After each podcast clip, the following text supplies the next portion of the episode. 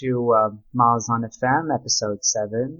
Uh, as always, I'm uh, Yonatan and Adam, hopefully um, cold free. Hi, everybody.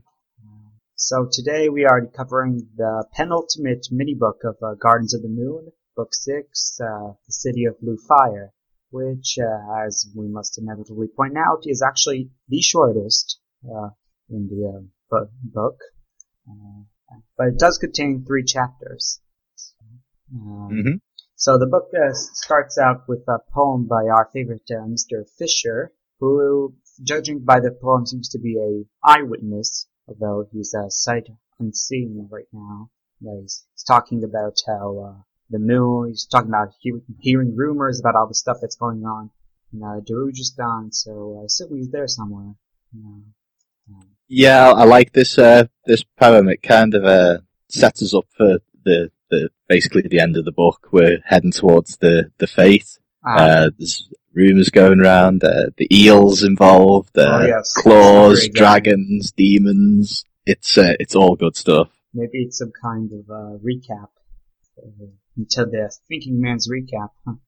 Yeah, Yeah, and uh, the chapter starts by uh, this weird uh, poem that basically makes uh, Moon's Spawn out to sound like a really uh, horrible place. Uh, everyone's like slaving away in the heart of Moon's Spawn, which is uh, kind of unfair, I would say.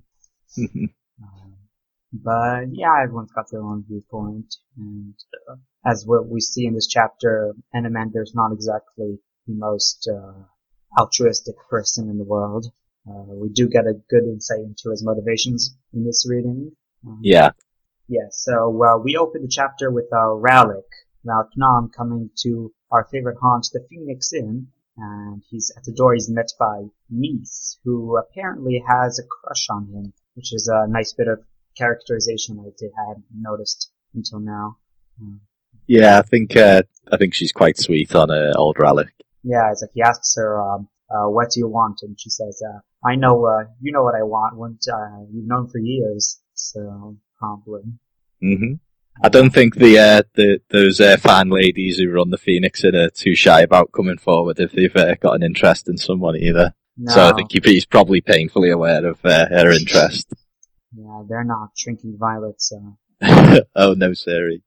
even though they are a bit of a Meese and Irilta, they are kind of those. Um, there's something between the secondary and tertiary character. Um, honestly, well, in, in the full view of the series, maybe like tertiary, but in this book, they're kind of secondary. Uh. Enough of the uh, terminology. So in the inn, it turns out that a certain highly nondescript man, which is kind of an oxymoron if you think about it, uh, has been uh, looking for Rallick. And uh, since Yeah. he's described as entirely nondescript that he that Relic almost doesn't see him, I infer it's our circle breaker.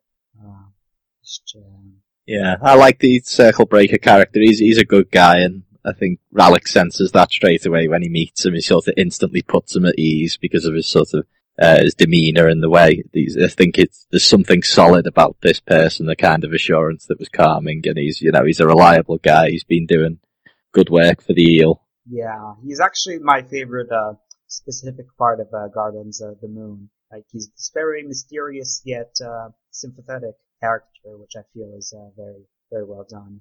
Um, and adds a bit Mhm. of uh, unconventional con- conventional stuff like this character who's unnamed and yet he plays a pretty big uh, role. Well, he's kind of unnamed. But, Yeah, and he has he has a great scene later uh, where Ah, yes. the- everyone's given the signals. It's it's like something out of a heist movie. It's so cool. Yeah, but uh, everything at its own time.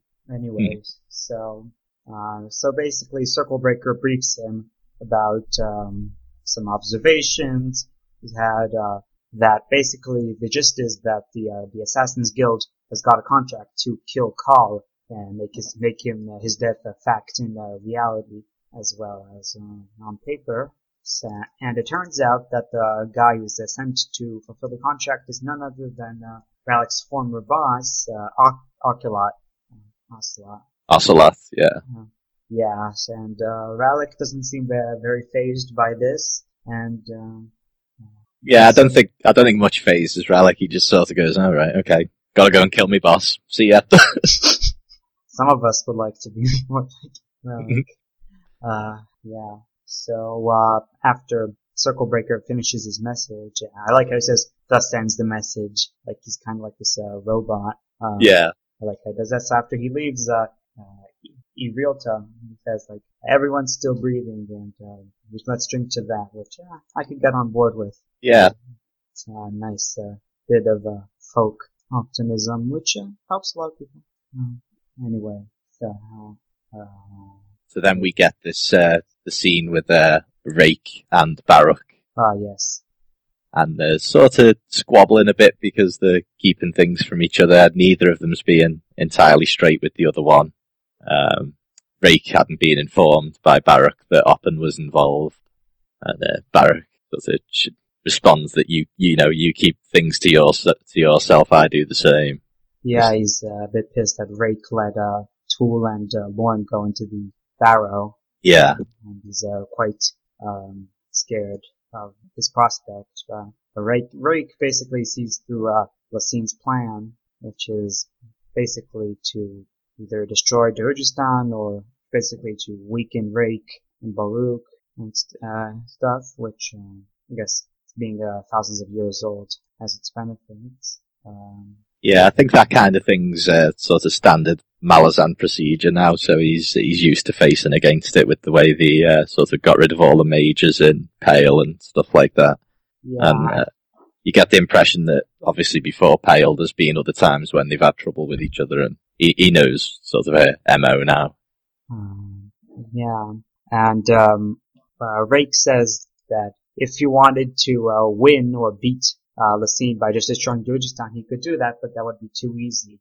He's uh, playing a bit of a game with, uh, with Laseen, which kind of works out to everyone else's benefit that he's trying to keep. Basically says that if he can beat Laseen without uh, having it destroyed and keeping it free, that would be a real victory uh, over the Empress, which Yeah. uh, is a nice coincidence. And uh, well, I guess you have. That's the only way you keep yourself sane after living so long. Yeah, which is kind of when he explains his motivations. That's what that's why he's doing the things he does is to sort of keep his people motivated to give them sort of a, a purpose in life, something to live for. Um, yeah, he comes across a bit sort of Stannis-esque because he's driven by duty. kind of, yeah. Um, I like the phrase he calls basically these people the mercenaries of the spirit. Uh, gives a nice speech about like he could just like uh, raise Moon's Spawn to the air, but what would he be uh, preserving? A particular point of view. Uh, yeah. So Yeah, and it's a point of view he doesn't find particularly worth keeping. He says, "Are these gifts worthy to the world of pre- where where are these gifts to the world worthy of preservation?" I think not. Yeah, No, it's basically like, uh, who cares about a bunch of depressed, stoic people? Uh, why is that worth? So, yeah. Um, it's a very me- melancholy milieu. Uh, just the Andii uh, point of view, and it uh, remains such throughout uh, the series. Um, Mhm. But they are very good in fight, as we have uh, frequent interludes with uh, one uh, Serrat, the Christian the assassin, uh, who doesn't seem too occupied with uh, philosophy as she stalks uh, Crokus. Yeah, and she's sort of pl- planning on getting rid of the old woman so that she can get on with her work. So she doesn't have any qualms about innocent people getting in the way.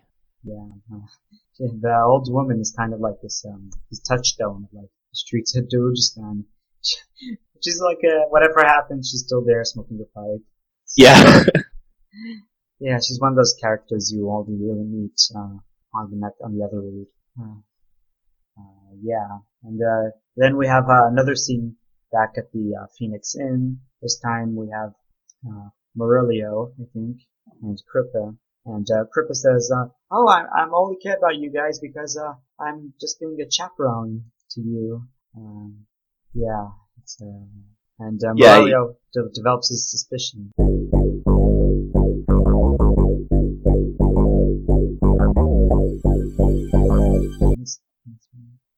yeah, he uh, sus- suspects, he sort of for a moment considers the possibility of uh, Kruppe being the eel, or is that later on? Uh, it's in this uh, reading.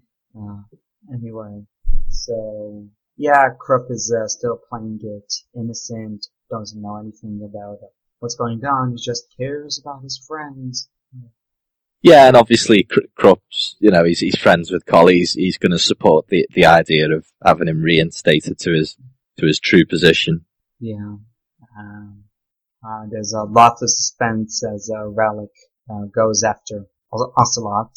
Um, and um, Crokus is being stalked. Uh, we discover that uh, Rallick has been given a mysterious uh, rust-colored magic killing powder by uh, yeah. Baruk a while, a while back. Wonder what that could be. Yeah, who knows? it's, it's a, yeah, it's probably Otataral. Yeah. Um, uh, so he basically he he's like remembers how Baruk told him don't put don't rub it in don't rub it in. But then he says ah oh, fuck it I'll just rub it in.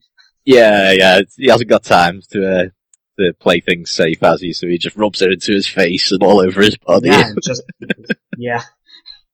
In for a penny in for a pound. Yes um, uh, so the chapter which is also quite short it kind of like ends with uh, Baruk going up the stairs and he's basically reflecting on uh, how he has to do this thing to kill uh, save Coll because uh, that's the only thing keeping him human, which is um, sobering. Yeah, there's a real uh, sort of tragedy to the character. He sort of this he, he has to have something to sort of give his life meaning, which is uh, kind of harks back to uh, right? Oh yeah, uh, great, just uh, a couple of scenes ago, it was sort of he he has to take on these fights for on behalf of others in order to to sort of give himself purpose. So I, I quite like that. Yeah, except uh, with um, Rallick, it's kind of more like he's a monster. Otherwise, you know, being an assassin, but uh, he just wants this one thing, uh, like uh, reinstating Coll. That's the only thing keeping him uh, one shred of humanity left in him. Uh, yeah. Which uh, it kind of drives you to wonder how why did Rallick become an assassin in the first place? Like, uh, I would be, it would have been nice to have like some flashbacks or something or good backstory on Rallick, but yeah, I guess he just found out he was he had fast hands or he was good at sneaking or something like that, and he just yeah. fell into this sort of street life and. But assassin. Uh, who knows? who knows? Uh, yeah, so that's uh, chapter 17. Basically ends on the cliffhanger. And um, now, chapter 18, we have a poem by one Blind Gallan. Uh, with who, as always, is celebrated later on, even though the birth date of this is a bit odd, considering what we know about this guy later on, but, uh, uh, yeah, um, just in a little fun note. Yeah, and I think it, this is, uh, this poem refers to the, uh, the impending uh, fight between Rallick and Ocelot. It does? Uh, what was he saying again? because it's the uh, blade envenomed by the eight oh, parrot, which is uh, uh, Rallick's knife has got the poison of the parrot spider on it, which uh, oh, brings instant death. And then the, the hand that defies sorcery's web because he's got his uh, he's got his Otataral on. So that makes too much sense. yeah. Uh, so chapter start opens. We have uh, Whiskeyjack and the rest of the Bridgeburners cooling their heels and uh, basically talking about sorry again. And uh, Whiskeyjack is a bit relieved by the revelation that she was like uh, the rope being possessed by the rope. Yeah. Saying, he feels a bit better that she was not human, kind of. Um, and uh, we have then a big speech by Fiddler, who's um, yeah, this is this is the beginning of uh, in my in my mind, Fiddler's elevation from a kind of background character to one of my favourite characters in the series. The way pours his heart out to Whiskeyjack and stuff, says, you know, we love you, we'll do anything for you, and it's just uh, it's really great the the camaraderie between these uh, soldiers. Yeah, he also he points out like. Uh, yeah, you think we don't hurt when our friends die just because we didn't give the orders, but it hurts, but we can't uh, let go of that hurt because that's the only thing that keeps us human And don't think It keeps us going. Cause, uh, it's kind of like uh, pointing out what Whiskeyjack does. And in order to keep himself from hurting, he dehumanizes everyone else, but he's also dehumanizing himself. Yeah. So uh, that's a very interesting insight there. And uh, and I like this quote um, yeah, about Whiskeyjack. He was finally, after so many years, uh, among friends, which is uh, touching. Yeah. Like, uh, yeah, it's lonely at the top of this. Uh, then we have um, Coll and Paran entering the Darujhistan through the Worry Gate, I believe. Um, and uh, as uh, Rallick is still approaching the site. And uh, yeah, it looks like uh, Ocelot might not have much of a job on his hands, really, doesn't it? The way uh, yeah, the condition of Carl as they're making their way into town, he's he's almost uh, through Hood's Gate already. Yes. Uh, then there's a part part with uh, Seymour Meese uh, says she met she saw Paran and he was like speaking Daru like a native, which is uh, which is kind of odd. I mean, well, we don't when, when did uh, Paran make time to speak to to learn Daru? Yeah, I d- I don't remember ever hearing about that. I mean, I presume it may have been part of his training, but you would think it would be sort of highly accented and pidgin Daru. You wouldn't expect it to be spoken, you know, so fluently. But then he's a smart kid. With, uh, uh, he, had, he had tutors and all the rest of that stuff. My tutor's so, Nathan. He probably speaks Nathan. My tutor's Nathan. yeah, yeah, that's right. Uh, yeah. And, um, did we get to the part where, did we get to the fight yet? Yeah, that's uh, that's the next bit. So uh, yeah, uh, it's Paran's on the ground, and he looks up and he sees uh, like a, a flash of movement on the top of uh, K'rul's belfry, Yeah. and then we then we cut to Raleigh. He has managed to, uh, he gets, manages to see Ocelot because of his, uh, powder, which kills all of, uh, Ocelot's magic, and, um, which, which turns out to be extremely helpful, since, um, like Ocelot's lying there with the crossbow, and then he turns around and fires at, uh, Rallick, but then turns out that it was like a magic quarrel, so nothing happens. Yeah, it just bounces off. Yeah, it was a wise decision. So uh, they fight for a bit. Uh, wounds uh, Ocelot wounds Rallick with a stab in the chest, but finally Rallick uh, gets the better of him and uh, kills him. Uh, and Yeah. uh, it's a bit of a running theme throughout this book specifically that you know like people are like saved uh, from a danger they were never aware of. Like uh, here we have uh, and Coll being saved by uh, Ocelot by uh, Rallick. And Yeah. uh, also we have Crokus. He's totally oblivious to everyone's to hunting him, like uh, Serrat. Yeah, and even sort of when we first met Crokus and he found the coin and he sort of yeah, the coin drops out of midair and he bends down to pick it up and a crossbow bolt shoots past his head or whatever. yeah, that guy's lucky. Um, very lucky. Um, Yeah, I, I love the uh, the brutal end to the fight with Ocelot, where Rallick hammers the dagger into his forehead, which is uh, Yeah. that's a that's a kill shot right there. That's that's game over. yeah, it shows how like uh, fiercely he's trying to save Coll, uh, which basically is life. Uh, so uh, after afterwards, we have uh, Paran takes Coll into the uh, Phoenix Inn, and uh, well, we have Paran being a bit alcoholic, depressed during that routine. Like the, you can, all all my friends are dying, the gods kill everyone. All the friends are those they want to use. Um, and till Coll burnt in, and then he calls for Mallet. After Ca- Callum comes in, then he tells him to bring Mallet, and uh, Mallet's got attitude. Yeah, I'm the best. It's okay. Yeah, it's like, uh, what idiot. Then later when he's like, uh, treating Carl, he's like, well, what idiot, uh, um, stuffed this, uh, wound with herbs. Like, Yeah, I don't remember who was who was that. Was it was it, was it Paran or was it some, one of the uh, one of the Phoenix guys back when they were uh, um, here, out in the uh, hills? I was at the sergeant. Maybe. Um, yeah. And, um, then we have Whiskeyjack presents the bone, bone Skype. Uh, we Skypes with, uh, Yes. Dujek. The bone phone. Yeah. Yeah, even better, way better. Um, basically, they uh, kind of jury rig this little gadget from my old Karul, uh, uh, him out tune. Yeah. Where they found these human bones, but it's with like a kind of jagged blade kind of thing from the K'Chain Che'Malle, and that somehow it manages to do. It's kind of like those hologram thingies in Star Wars. Uh, Yeah, it's a bit of a it's a bit of a Gardens of the Moon ism. This Yeah, device yeah, because no, I, I don't think I don't think we see it ever again. Um, it sort of pops up here, Yeah. Uh, and then there's loads of times throughout the series when something like this would have been really handy, but it's it's just never mentioned. I don't think. Maybe I think there might be one other time. You might be right, but yeah, strange uh, piece of kit. Yeah. Um, what was I gonna say? Uh, so basically, Dujek is uh, gives us an update on uh, the situation back in Peo. Turns out uh, Tayschrenn is still hopping mad. Um, and uh, basically we find out that Dujek intends to uh, rebel and basically mutant uh, rebel against the Empress.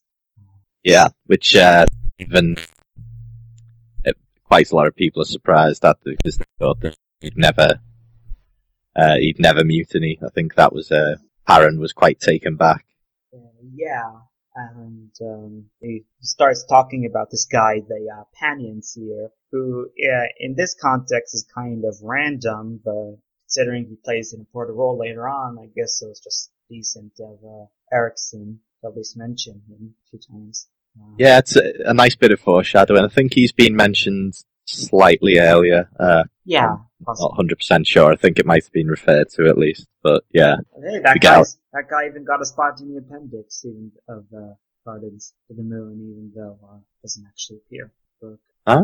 So uh, yeah, that's uh, that's going for him. Uh, Oh, and we we find out that um, also that uh, Hairlock uh, kidnapped someone and oh yeah, some tortured claw them. agent dude in uh, Genabaris. yeah, Well, one more kill on the. Hey, Hairlock's dead already. Um, Yeah. so who cares? And uh, turns out that Dujek still wants uh, Deluchistan to to be mined, and uh, we, we aren't told quite yet, but in the next chapter, Paran figures it out. Yeah. Um, and you know, it's like parents like talking like, "Hey, what are you gonna do? Are you gonna like uh, found uh, your start your own kingdom or something?" And I was like, uh, "That would be I I would read the shit out of a book about uh, Dujek and Whiskeyjack running the kingdom. That would- that would be cool." yeah, that would be good. But, uh, it's not happening. Anyway, so uh, at the end, this chapter ends with a brief scene with Tool and and Lorn, uh, who finally enter the, the tomb. And uh, uh, Tool has this uh, nice line. I believe this is an acorn. Where he finds this uh, thing called the Finnest, which uh, basically Yeah. contains the. It's kind of like the One Ring for Jaghut Tyrant. Basically has all. Yeah, yeah. It contains all his all his power, doesn't it? But I quite like that scene. It's kind of it reminds me of the end of uh, Indiana Jones and the Last Crusade, where they got to choose the right cup. Oh yeah. I was like, I was like, I wonder what happens if she picks up that mirror instead of the uh, the acorn, but Who knows? I never get to find out. uh, yes, and it's actually following up on uh, something uh, Dujek said in the previous scene. They said like, uh, we believe that uh, Lorn is somehow going to draw, uh, draw the, the tyrant to Darujhistan, uh, which is uh, finessed, of course. Um, so she takes the acorn and uh, rides out, and uh, that's the end of chapter 18 with this. Uh, hmm yeah. And uh, chapter 19, we go back to Crokus, who is being a typical teenager. Uh, he's all moon- mooning over both, absolutely still mooning over Chalice, even though apparently her family has found out that he killed a guard, and uh, they want Yeah, they want he did. they want to hang him. Uh, so Yeah, poor Crokus taking the fall for uh, for uh, Sorry's uh, antics. Yes. Um, poor guy. Uh, and of course, sorry, can't remember it, which uh, kind of uh, posits an uh, interesting question. Uh, doesn't count as a, does it count as a her crime if she was doing it under influence and can't remember it? Uh, Yeah, I mean, I think uh, sort of consciousness was pushed sort of to the back, and I think uh, obviously the rope was was driving, if you like, at the time. well, I guess that's one thing that uh, law students don't have to grapple with. I guess, like they don't have to. They, like if someone commits a crime while being possessed. Uh, I- Innocent by possession. well, maybe back in the Middle Ages where they had like exorcisms and stuff, and maybe but, I wouldn't know. yeah, I don't know. I think you'd probably still get burnt just to be safe if they thought you'd been possessed. Yes. Or they, what did they used to do to witches? We'll Dun- we'll hold you underwater, and if you drown, then you're innocent, and if you live, then we'll burn you. Helen, pure woman. Yes, so uh, back back on topic. So ba- basically, uh, Meese is telling him that uh, D'Arles are uh, after him, and basically they start. Uh, he reveals that Meese become his latest protectors, even though she tells him, "I won't tell you who your uh, protectors are."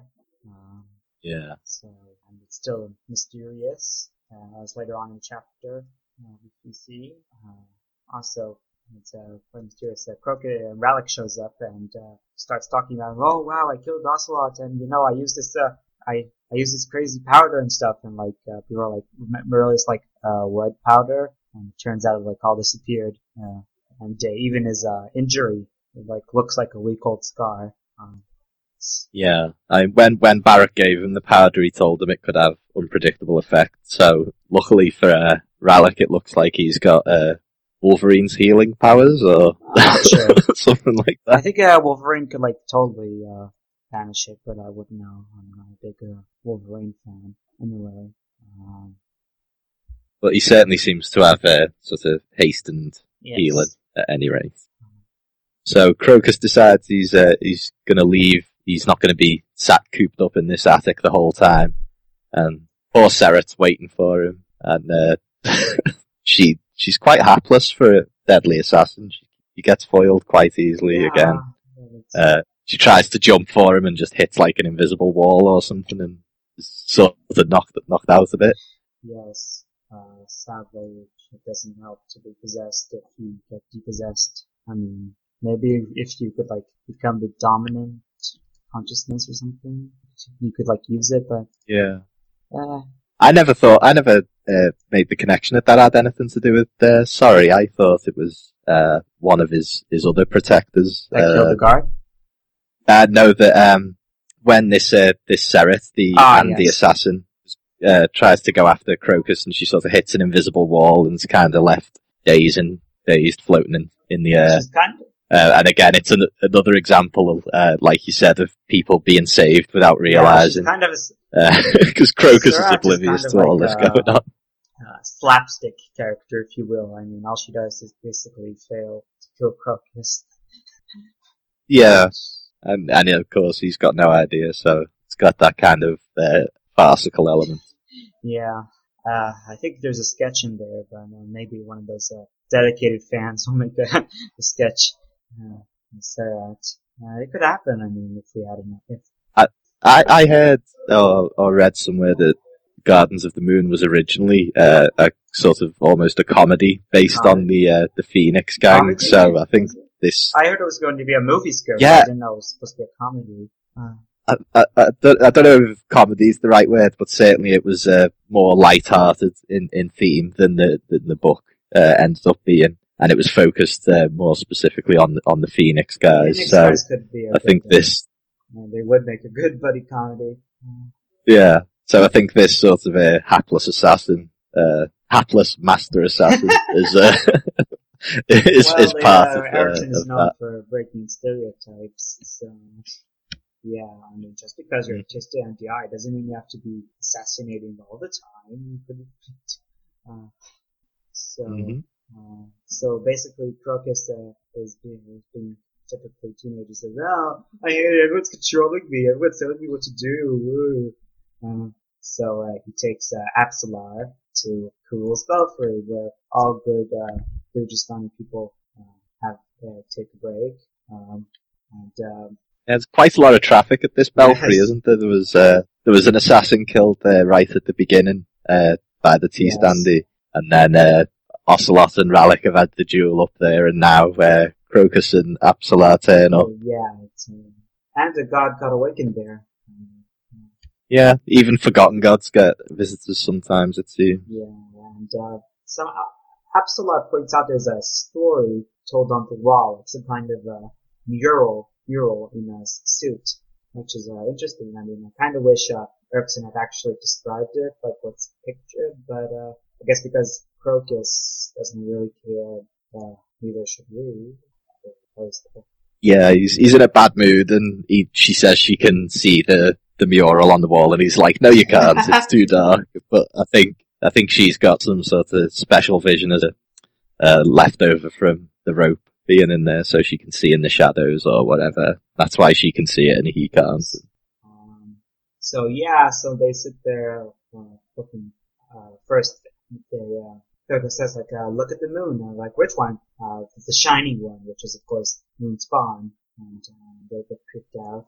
Um, that. Um, Yeah, she's got that nice story about the the, the man in the moon who's going to take them all to his garden. Yeah, Yeah, is kind of a title drop. Um, also, yeah, basically, but he has gardens on the moon. But actually, Mm-hmm. the, this title is kind of like one of the more uh, obscure titles in the context. It's not really, it doesn't seem to have that much to do with the actual book.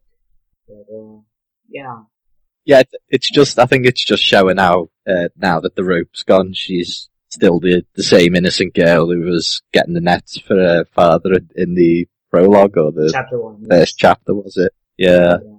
It's yeah, and she like says there like there'll be no wars, no empires, no uh, that, and uh, I guess yeah, it's a bit a little spot of uh, optimism in such a in such a And yeah. And then we end on a nice note as well because I think uh, our Crokus has fallen for uh, for Apsalar a little bit. And he's sort of, he's what looking at her as she's looking up at the moon and he just repeats the question to himself. that's Why not? Ah, it's sweet. He's a good kid. He, I guess. he'll be alright.